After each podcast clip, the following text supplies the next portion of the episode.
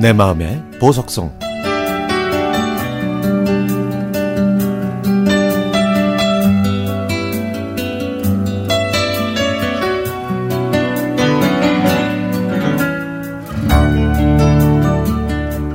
저에겐 30년 동안 만나고 있는 여자친구가 있습니다. 제가 21살이던 1990년에 대학 동아리에서 친구로 만났습니다. 둔하고 내성적인 시골 총각과 손이 빠르고 활달한 서울 아가씨. 대학 축제에서 연극 공연을 할 때 저희가 부부 역할을 맡았는데 연습한답시고 거의 매일 만나면서 저는 잘 웃고 미소가 예쁜 그녀에게 조금씩 빠져들기 시작했습니다. 공연이 끝나고 며칠 후에 저는 둘이서 따로 만나자고 데이트를 신청해서 영등포역 근처에서 첫 만남을 가졌습니다.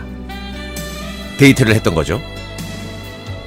그런데요, 제가 많이 긴장했었든지 덤벙대는 바람에 그만 지갑을 잃어버렸습니다. 저는 솔직하게 사정을 얘기했고 저희는 식사도 못한 채 쫄쫄 굶으면서 여의도까지 걸어야 가야 했죠. 한강 둔치에서는 그녀가 사준 컵라면과 과자, 음료수를 얻어 먹었고 집에 돌아갈 차비까지 받았던 기억도 납니다. 맛있는 게 없었어도 배불렀고 재미있는 일이 없었어도 즐거웠죠. 당시 그녀의 꿈은 현모양처였고 그래서 그때부터 제 꿈은 현모양처와 결혼하는 것으로 바뀌었습니다. 올해 4월 15일은 저희가 결혼한 지 25년이 되는 날입니다. 제가 군대에 있는 28개월 동안 거의 매주 면회를 왔고 결혼하고 나서는 아이들 앞에서는 저에게 꼭 존댓말을 하고 바쁜 낮 바쁜 아침에도 칠첩 반상을 차려주죠. 외식할 때는 항상 밥 한 수저, 고기 한 덩이씩 덜어주고 아침에 일어날 때마다 뽀뽀도 해줍니다. 다시 태어나도 저와 결혼한다고 하는데 뭐 비록 그 말이 거짓말이라도 고맙기만 하네요.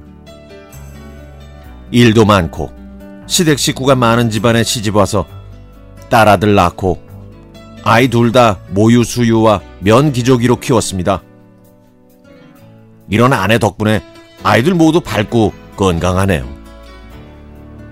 어릴 때 만나서 함께 나이 드는 모습을 보니까 신기하기만 합니다. 저희 둘이 만나서 네 식구가 됐고 아이들은 어느덧 부모가 처음 만났을 때의 나이가 지났습니다. 세상의 모든 일이 그렇듯 저희에게도 기쁜 일만 있는 건 아니었죠. 아내는 지난 10년 가까이 입원과 퇴원, 수술을 반복하면서 힘든 시기를 보냈는데요. 제가 잘못 살아서 그런가 싶었고, 대신 아파주지 못해서 많이 미안했습니다. 다행히 지금은 대부분 완치 판정을 받았습니다. 하지만 아내가 딱 한 가지 원망하는 게 있습니다. 아내가 프로포즈를 못 받았거든요. 그래서 늦었지만 한동준의 FM 팝스를 통해 대신 이야기해 봅니다. 짧고도 긴 25년 혼자라면 엄두가 나지 않았을 시간을 함께 해줘서 고맙다는 말을 전하고 싶습니다. 소연이 재용이를 잘 키워준 것도 고맙습니다. 당신의 아름다운 미소를 내 생이 끝날 때까지 지켜주겠습니다. 퍽퍽한 세상살이의 한 줄기 빛 같은 사람. 당신을 많이 사랑했고, 앞으로도 그만큼 더 사랑하겠습니다.